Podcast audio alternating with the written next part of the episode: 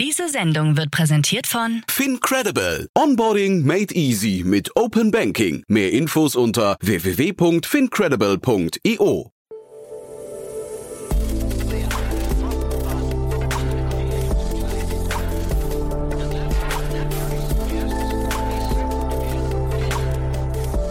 Startup Insider Daily. Hallo und herzlich willkommen zu Startup Insider Daily am Nachmittag. Wir haben heute ein Interview mit Ivan Kosso, Co-Founder und CEO von Deskbird für euch. Deskbird ist Europas führende Lösung für Workplace Management. Das SaaS-Unternehmen bietet eine App für Mitarbeitende, die damit Schreibtische oder andere Ressourcen im Büro buchen können und auf einen Blick sehen, welche KollegInnen vor Ort sind, für ein einfacheres Büromanagement und effizientere Kollaboration und Produktivität. 41, Rivers Capital und Bestandsinvestor Session VC führen die Pre-Series A-Runde an, in der Deskbird 5 Millionen Dollar einsammeln konnte. So viel in aller Kürze vorweg. Nach den Verbraucherhinweisen geht es los mit dem Talk. Ich wünsche viel Vergnügen. Werbung. Hi, hier ist Nina aus dem Content-Team von Startup Insider. Vielleicht hast du es ja schon gehört, wir haben endlich neben unserem Hauptkanal Startup Insider nun auch separate Kanäle für unsere verschiedenen Formate eingerichtet. Wenn du zum Beispiel nur unser tägliches Nachrichtenupdate Startup News hören möchtest, kannst du ab jetzt ausschließlich den Startup News Kanal abonnieren. Gleiches gilt für Investments und Exits, Startup Spotlight und alle anderen Formate, die zukünftig kommen werden. Die volle Ladung Startup Insider, also alle Formate, gibt es natürlich weiterhin hier auf dem Hauptkanal. Also, um die einzelnen Kanäle zu abonnieren, besuche jetzt startupinsider.de/slash insider. Wir sehen uns auf deinem Lieblingskanal. Startup Insider Daily. Interview. Sehr schön. Ja, ich freue mich zum wiederholten Male hier. Ivan Kossu, der Co-Founder und CEO von Deskbird. Hallo Ivan und willkommen zurück. Ja, freue mich sehr. Schön, dass ich nochmal hier sein darf. Ja, cool. Ja, den Grund hast du selbst geliefert oder ihr habt ihn geliefert. Ne? Ähm, ihr habt schon wieder eine Finanzierungsrunde abgeschlossen. Genau. Äh, ja, kann gerne etwas dazu sagen. Äh, Ja. Wir haben äh, am Ende eine, eine, eine Pre-Series-Runde abgeschlossen, nachdem wir letztes Jahr, äh, ist glaube ich nicht mal ein Jahr her, ist weniger als zwölf Monate her, da hatten wir eine Seed-Runde abgeschlossen und sind genau eigentlich seitdem sehr stark gewachsen.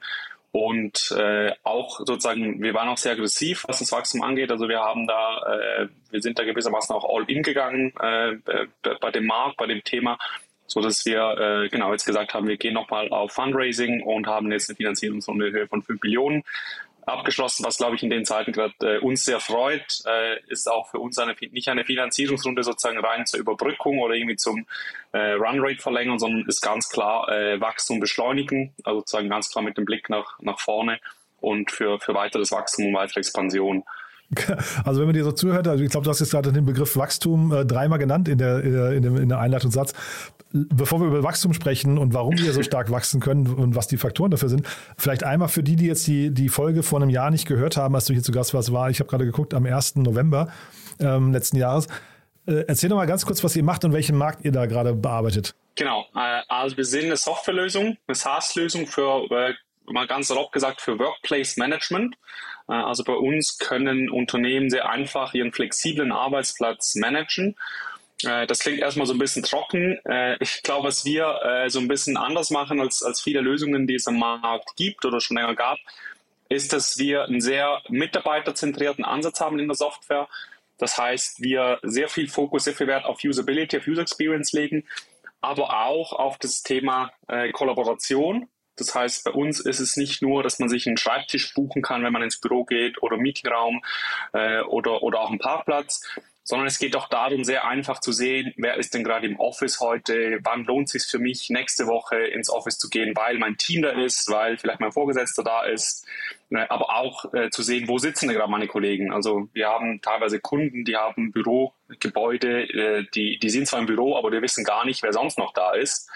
Äh, und die nutzen dann die App, weil sie sehen möchten, okay, ich will wissen, wer da ist, ich will wissen, wer wo sitzt, damit ich mit den Leuten mich irgendwie auf einen Kaffee oder auf ein Meeting äh, treffen kann. Und das mhm. ist so ein mhm. bisschen unser, auch unser USP mhm. in, dem, in dem Markt. Ich hatte das so abgespeichert äh, aus unserem letzten Gespräch, dass ihr ja eigentlich, ihr hattet einen Pivot hingelegt. Ne? Ihr hattet ja ganz ursprünglich, glaube ich, wart ihr mal eine, eine Coworking-Suchmaschine, kann man fast sagen. Ne? Also ihr, äh, äh, ja. quasi so, ich glaube, wir hatten den Vergleich gezogen zu ClassPass oder zu, zu ähm, äh, Urban Sports Club, ne, dass man im Prinzip über euch quasi verschiedene Coworking Spaces buchen konnte. Und dann habt ihr ein Pivot hingelegt, habt quasi dieses neue Modell gefunden.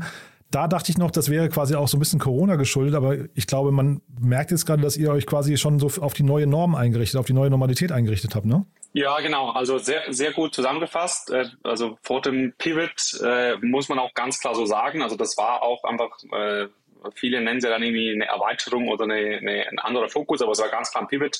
Das alte Modell hat für uns nicht so funktioniert, wie, wie erhofft mhm. äh, und sind dann auch so ein bisschen äh, ja, mit, mit Zufall auch auf das, auf das äh, SaaS-Modell gekommen, weil wir viele, mit vielen Firmen gesprochen haben.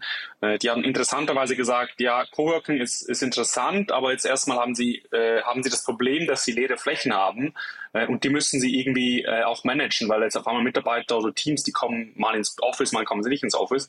Und die fanden aber unsere Mobile-App cool von Anfang an. Also wir haben von Anfang an eine sehr äh, ja, userfreundliche Mobile-App, um Schreibtische zu buchen damals noch in Coworking Spaces sozusagen, wie bei, wie bei Classpass so ein bisschen.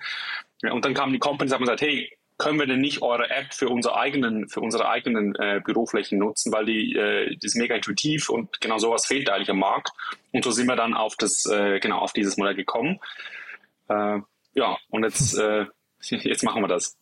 Gibt es denn, ähm, also jetzt habt ihr diesen Pivot mal gemacht und dieses Modell, gab es denn da trotzdem noch in dieser Zeit jetzt ich weiß nicht, ähm, Erkenntnisse, die das Modell nochmal ähm, haben, ich weiß nicht, irgendwie variieren lassen oder so, dass ihr gesagt habt, da, muss, da musste auf jeden Fall noch was nachgetunt, nachgebessert werden oder war jetzt von Anfang an durch eure vorausgehende Zeit das schon klar, dass dieses Modell eigentlich so funktionieren kann? Äh, das war, also es, es gab ganz klar eine Adjustierung äh, und zwar in die Richtung, dass sehr viele Anforderungen dazu kamen von Kunden. Also als wir vor einem Jahr oder vor über einem Jahr gelauncht haben, da waren viele Kunden noch zufrieden damit, einfach sich irgendwo in einer, also mal, mal salopp gesagt, dass einfach Mitarbeiter sich in einer Zone irgendwo einen Schreibtisch buchen können. Mhm. Und das, da brauchte man keinen Gebäudeplan, man musste nicht sehen, äh, wir, äh, auf, auf einem Gebäudeplan, wo Kollegen sitzen, wo das Team sitzt. Man, man musste nicht suchen können nach, nach Kollegen. Und die Anforderungen, also wir kriegen heute teilweise Anforderungslisten von Enterprise-Kunden, die, die sind irgendwie 30, 40 Zahlen lang. Also sozusagen die, die Komplexität, die das ganze Thema angenommen hat, die hat uns selbst überrascht. Also wir wussten selbst nicht, dass sozusagen Workplace Management so ein komplexes Thema äh, sein kann. Und, und, und heute sprechen Kunden von, von Features wie, sie möchten, dass Mitarbeiter sich einchecken, sie möchten QR-Codes an den Schreibtischen haben, sie möchten gewisse Zonen nur für gewisse Teams buchbar machen. Also das hat sich relativ äh, stark, hat sich das, hat das eine, eine neue Dimension an Komplexität auch, auch hinzugebaut, das Thema. Und kannst du mal ganz kurz sagen, diese Komplexität, wodurch kommt die? Was sind da so die für, für euch auch Überraschungen? Äh, eine gute Frage. Die ist, äh, die kommt wahrscheinlich daher, dass halt das Thema ich, ich gehe ins, also ich plane meinen, meinen Büroalltag und ich, ich, ich entscheide erstmal, wann gehe ich überhaupt ins Büro und danach aber auch nachgelagert. Ich buche mir einen Schreibtisch, ich buche mir einen Parkplatz, ich buche mir einen Meetingraum, mhm. dass das sozusagen doch gar nicht so einfache äh, Prozesse sind. Ich, ich vergleiche das zum Beispiel mit, mit Calendly. Also Calendly ist ein super erfolgreiches Unternehmen. Mhm. Äh, und ich glaube, unsere unser Problem, was wir lösen, hat eine deutlich stärkere, deutlich höhere Komplexität als ein Calendly, wo man sozusagen einfach vor allem irgendwie äh, Terminfindung und, und Terminplanung äh, machen muss. Da ist so im, im, Bereich Workplace Management steckt doch, doch viel mehr dahinter. Und vor allem spannenderweise, interessanterweise vor allem bei größeren Unternehmen dann, äh, da, da nehmen die Anforderungen auch nochmal zu. Die möchten teilweise dann noch, dass sie, dass sie wissen, dass sie, dass sie Listen ziehen können, wie viele Leute sind denn an einem Tag im Office, damit jetzt, damit sie zum Beispiel auch sagen können, äh, wie viel äh, Catering, wie viel, äh, wie viel Essen beispielsweise in, in, der Mensa, in der Kantine bestellt werden muss. Äh, also die, die Anforderungen, die nehmen nochmal deutlich zu, auch in, wenn man, wenn man upmarket geht, so Richtung äh, Enterprise-Kunden. Mhm. Und ich hatte ja mit Martin Janicki jetzt Anfang der Woche über euch gesprochen. Da haben wir die Runde so von außen betrachtet äh, analysiert. Wir waren jetzt beide so ein bisschen ähm, am äh, Hin und Her philosophieren, von wo bis wo geht denn eigentlich dieser Begriff Workplace Management? Also was würdest du denn sagen? Ihr geht ja jetzt relativ, also oder ursprünglich relativ spitz in den Markt mit einem sehr, sehr spitzen mhm. Versprechen äh, und Leistungsversprechen, aber eigentlich, eigentlich in dem, in dem Begriff steckt ja noch viel mehr drin. Also seht ihr auch, dass ihr irgendwie anfangt, dann also quasi diesen Kundenzugang nochmal auszuhöhlen und da habt dann bestimmte Features im Kopf, die euch nochmal aus dieser, ich glaube, es waren zwei Euro irgendwas und vier Euro irgendwas, die momentan pro Nutzer pro Monat kostet. Also ja. ist da nochmal ein Up Upside irgendwie machbar oder, oder wie siehst du das? Ja, also äh, klar, also glauben wir sehr stark dran. Äh, mhm. Wir sehen es auch am Markt. Äh, interessanterweise auch, wenn wir mit Kunden sprechen, dann ist es, der Preis eigentlich nie das Thema. Äh, also das ist nie ein Kunde, der mir sagt, ja, aber den Wert, den ihr bringt, der ist irgendwie, äh, der ist irgendwie nicht hoch genug, um diesen Preis recht, äh, zu, zu rechtfertigen. Mhm. Äh, weil auch, auch deshalb, weil wir natürlich irgendwo auch äh, Unternehmen erlauben, ihre Flächen besser auszulasten. Mhm. Und das ist, viele Unternehmen sind, haben dann auch irgendwo gedanklich gesagt, okay, sie sparen mit dem flexiblen Office auch irgendwo bis zu 50 Prozent äh, in, in gewissen Fällen an Bürofläche ein und ob jetzt eine Softwarelösung am Ende zwei, drei Euro im, im pro Nutzer im Monat kostet oder sechs, sieben Euro oder zehn Euro, das ist eigentlich für viele gar, gar nicht das Thema. Ah, ja. äh, genau, das ist so, das waren unsere äh, Erfahrungen bisher. Äh, und wir sehen auch das Potenzial und, und sind da auch schon äh, starten auch schon Überlegungen und Entwicklungen, dass wir auch nochmal sowohl auf User-Seite, aber auch auf Admin-Seite uns auch nochmal das, das unsere Plattform nochmal erweitern äh, auf der, auf der User-Seite sind es Dinge wie das, äh, also so, ich, ich nenne jetzt mal ein paar, ein paar Features, die, die sehr weit oben sind auf der, äh, auf der Liste, äh, sind Dinge, die zum Beispiel Mitarbeiter sich so Favoriten-Schreibtische äh, markieren können oder dass Mitarbeiter, wenn sie einen fixen Schreibtisch haben, dass der automatisch freigegeben wird für andere zu buchen, mhm. wenn der Mitarbeiter Homeoffice macht, im Urlaub ist. Mhm. Beispielsweise. Äh, wir wurden auch schon angefragt, ob wir auch irgendwie Time-Tracking äh, mit anbieten können. Das ist ein Thema, was äh, wir uns bisher dagegen entschieden haben, aber Aha. werden wir bestimmt irgendwo strategisch äh, uns einmal überlegen in, in, Zukunft, ob das Sinn macht oder nicht. Ähm, das ist so ein bisschen die User-Seite. Neben, daneben, dass wir auch da nochmal sehr stark auch äh, uns noch stärker und tiefer integrieren in, in Systeme wie Microsoft Teams, Outlook, äh, Slack, Google Calendar, äh, weil das sozusagen wie ein Tool sind, was von Mitarbeitern doch mehrfach in der Woche genutzt wird.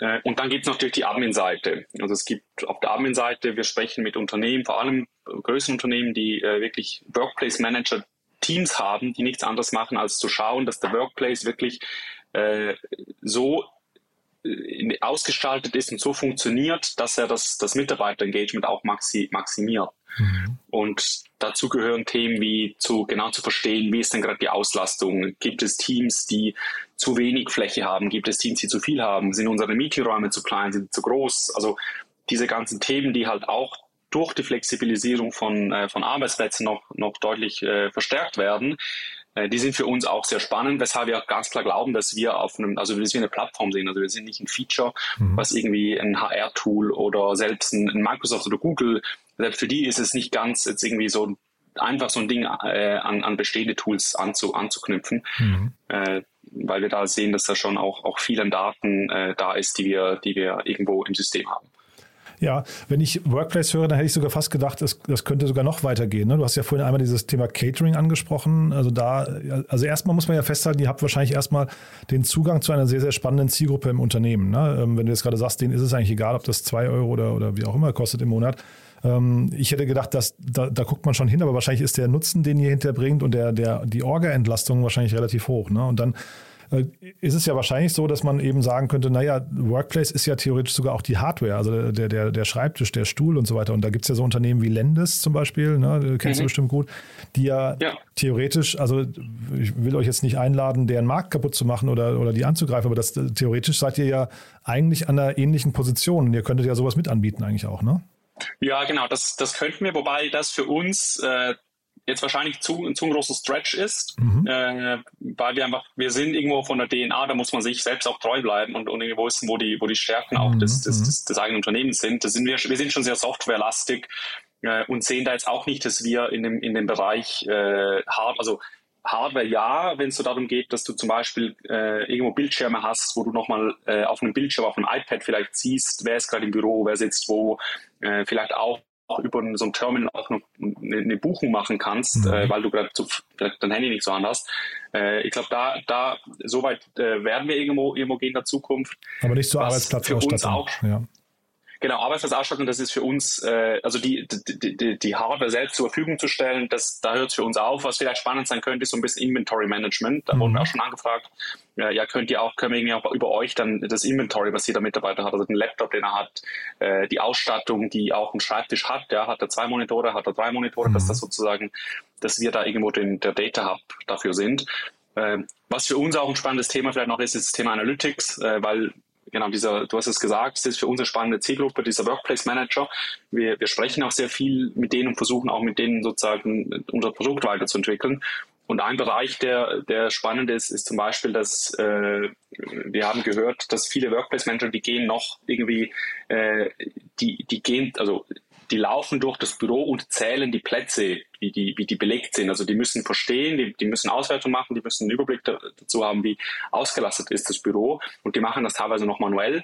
Und da glauben wir mit unseren Daten, mit den Buchungsdaten, dass wir da sehr spannende Daten auch generieren für, für die Unternehmen.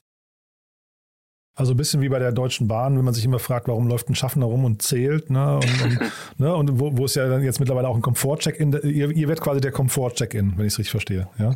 Äh, also, ja, doch. Ich weiß gar nicht, ob es das in der Schweiz also, gibt. Ne? Also Komfort-Check-In heißt einfach bei der Bahn, du setzt dich auf den Platz und sagst, ich bin da und dann äh, äh genau. wirst du quasi nicht mehr kontrolliert. Ne? Genau, also das haben wir übrigens, also das haben wir sogar tatsächlich, äh, ist eine Check-In-Funktion. Äh, aber ich glaube, was, was ich sagen wollte, ist so ein bisschen das Thema Analytics ist für mhm. uns ein sehr, ist ein sehr wichtiges. Mhm. Ich weiß deshalb nicht, ob die Analogie äh, mit dem, mit dem Komfort-Check-In, also wichtig ist einfach bei uns, dass wir wissen, äh, in den Daten steckt auch sehr viel Potenzial und die Unternehmen, die, interessiert das auch brennend, zu, mhm. äh, zu verstehen, wie ausgelastet ist meine Fläche. Mhm. Wie gesagt, gibt es Teams, die zu viel Fläche haben, gibt es Teams, die haben zu wenig Fläche, muss ich meine Flächen anders gestalten. Das ist, das war vor Corona schon ein großes Thema.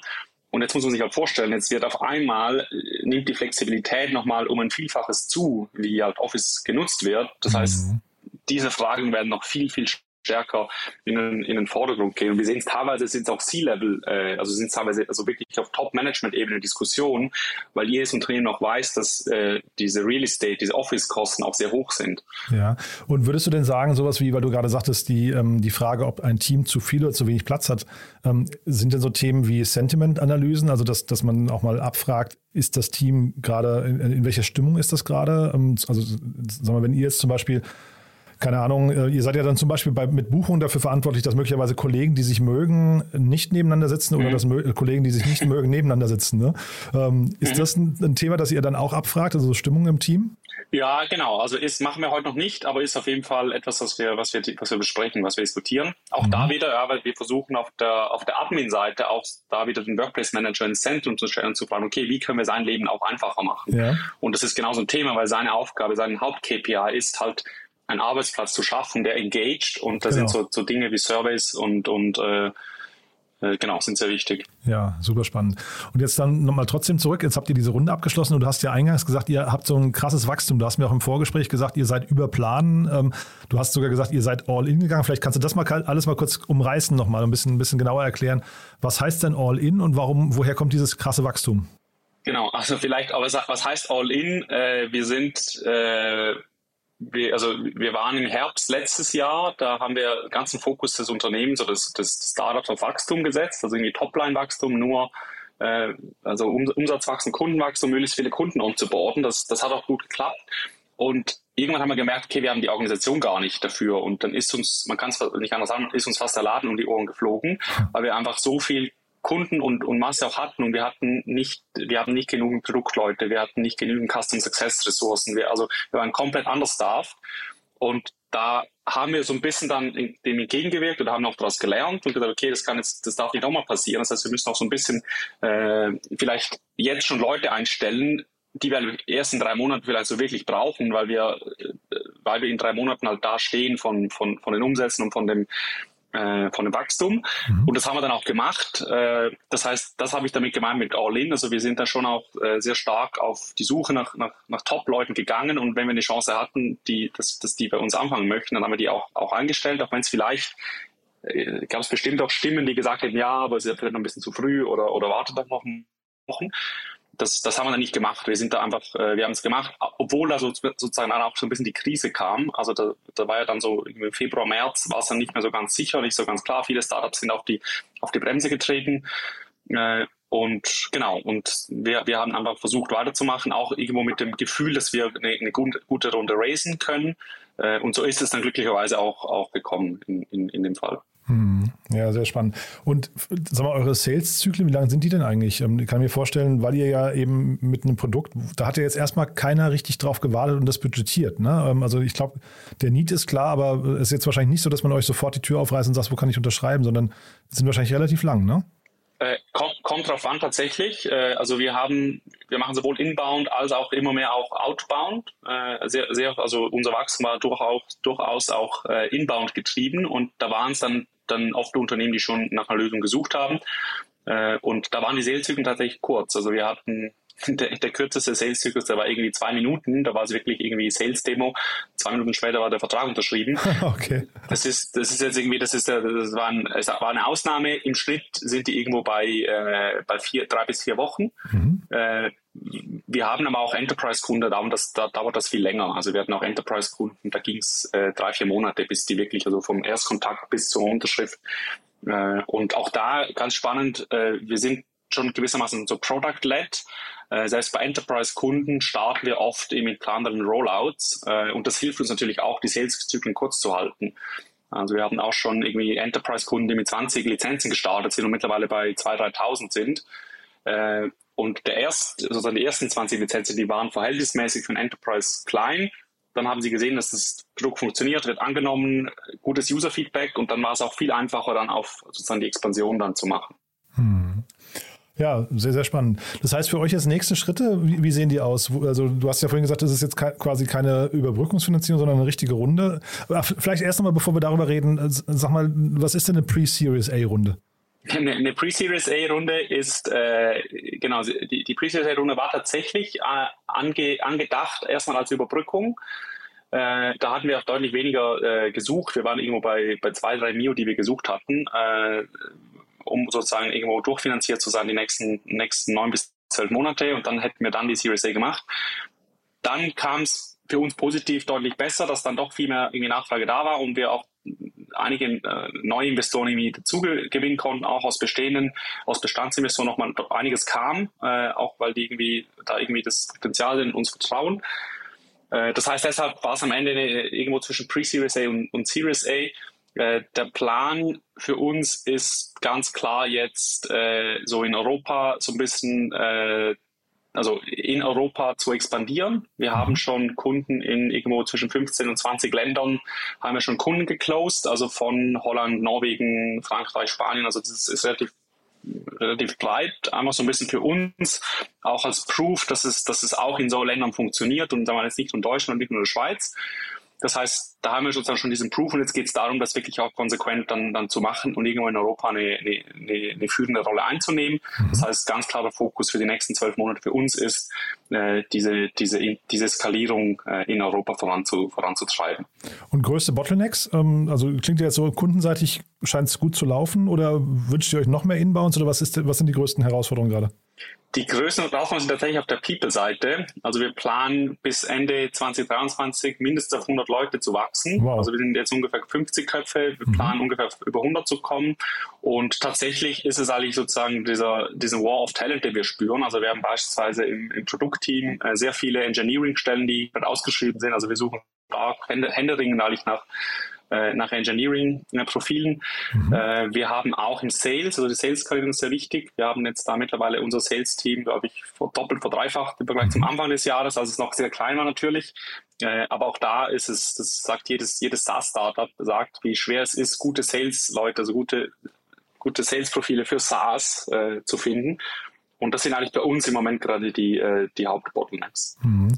Und wenn du sagst Mitarbeiter, an welchem Standort? Äh, wir sind remote first, das heißt äh, Schweiz, Deutschland, äh, Osteuropa, äh, Portugal, also wir, wir sind da eigentlich, äh, genau, wir, wir sind da unabhängig von Standort. Gute Leute, das ist, äh, das ist das, was zählt. Dürfen sich immer melden. Egal, wo sie sind. Cool. Und sag mal, von der, was würdest du sagen, eure kleinsten Kunden, wie groß sind die? Ich weiß gar nicht, ob du das gerade gesagt hast, das eigentlich nicht. Ne? Ähm, also wenn jetzt Startups hier zuhören, die sagen, das klingt eigentlich spannend, weil ich habe mir eure Webseite angeguckt, ich fand, du hast es ja vorhin selbst erwähnt, ähm, euer Design ist wirklich sehr ansprechend. Ich kann mir schon vorstellen, dass Leute auch gerne mit eurer App arbeiten, oder? Genau, äh, also die kleinsten Kunden sind deshalb, es ist immer so schwierig, das auch Investoren zu, zu, zu erklären.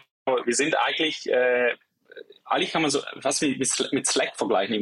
Was ist der, was ist der typische Kunde von Slack? Ja, Slack hat auch, glaube ich, ab fünf oder zehn Nutzern äh, macht sich mir, gibt es die ersten Kunden, die das nutzen, auch aktiv nutzen, mhm. bis hin zu großen Enterprise-Kunden. Und eigentlich analog verhält sich es bei uns. Äh, wir haben die kleinsten sind irgendwo bei 15, 20 Lizenzen.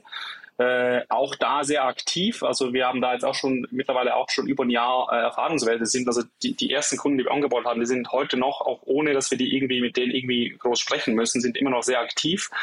Ne, also ich, eigentlich aktiver als zu Beginn, äh, mhm. als sie gestartet sind. Und dann die größten sind irgendwo bei 80.000 Mitarbeitern. Also das sind dann die, die Corporates, die man, äh, die man kennt.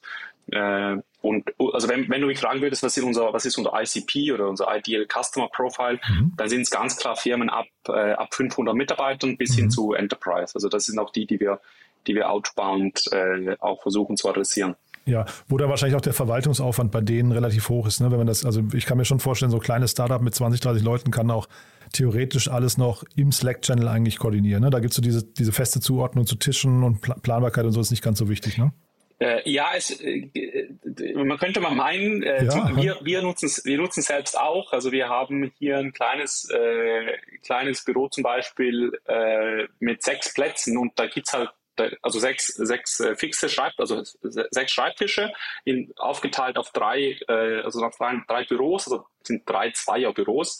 Und selbst hier nutzen wir es aktiv. Also sozusagen, wir merken selbst bei, äh, weil wir sind irgendwie dann zehn oder zwölf Leute, manchmal sind es auch noch mehr, die dann sozusagen irgendwo sich diese Plätze aufteilen. Wir haben keinen fixen Schreibtisch vergeben. Und das heißt, selbst wir nutzen das halt lieber als irgendwie WhatsApp äh, oder, oder ein Slack-Channel, weil es einfach nicht so effizient ist. Äh, genau, und das sehen wir auch bei, sehen wir auch bei unseren Kunden. Cool, dann sind wir mit meinen Fragen durch. Haben wir aus deiner Sicht was Wichtiges vergessen? Nee, ich glaube nicht. Also ich glaube, äh, ich hoffe, das kam durch, dass wir auf der Suche sind nach, nach, nach, nach Talenten. Äh, also genau, wenn, wenn, ihr, wenn jemand Interesse hat, äh, wir suchen wirklich in, in verschiedensten äh, Stellen von Sales über Customer Success, über, äh, über Entwicklung, Tech, dann genau, gerne melden. Wir sind Remote First, bieten höchste Flexibilität, haben ein sehr cooles Team am Start und genau, würden uns freuen, von euch zu hören. But there is one more thing. One More Thing wird präsentiert von OMR Reviews. Finde die richtige Software für dein Business. Ivan, wirklich sehr, sehr spannend. Ähm, als letzte Frage wie immer, wir haben ja eine Kooperation mit OMR Reviews und deswegen die Frage auch an dich. Ähm, wir bitten jeden hier ein Tool vorzustellen, ähm, das Sie gerne benutzen oder weiterempfehlen möchten. Bin sehr gespannt, was du mitgebracht hast. Also ich habe, ich sehe mal ab von den sozusagen von den großen Tools, die wahrscheinlich schon oft genannt äh, genannt wurden. Äh, ich habe tatsächlich ein, ein, kleines Tool, was ich super hilfreich finde. Das ist äh, das ist das Notizentool von Google. Also Aha. das ist das Google Keep. Äh, ich glaube, die meisten, die ich kenne, die nutzen es nicht, die nutzen was anderes. Äh, aber es ist für mich äh, super hilfreich, äh, eigentlich aus ganz zwei einfachen Gründen. Äh, zum einen, weil es super einfach ist, eine neue Notiz anzulegen und das ist ja oft sozusagen der, der hauptentscheidende Faktor, wenn man irgendwie was im Kopf hat äh, mhm. oder was aufschreiben braucht, dann muss es sehr schnell gehen und das ist super, äh, sozusagen, das macht Google da sehr gut. Und das zweite ist, die Suchfunktion ist, äh, glaube ich, für mich eine der besten. Äh, also ich kenne kaum eine schnellere Suchfunktion, wenn man dann die Notizen durchsuchen muss. Das heißt, äh, für mich Google Keep hat sich ganz klar sozusagen als, als Notiztool äh, etabliert. One More Thing wurde präsentiert von OMR Reviews. Bewerte auch du deine Lieblingssoftware und erhalte einen 20 Euro Amazon-Gutschein unter moin.omr.com/insider. Also Ivan, nochmal Glückwunsch zu der Runde. Klingt wirklich nach einer spannenden Mission. Dann würde ich sagen, wir bleiben in Kontakt. Pre-Series A klingt ja so, als könnten wir da bald schon wieder sprechen, ne? genau, hoffentlich. Wir würden mich sehr freuen, Jan.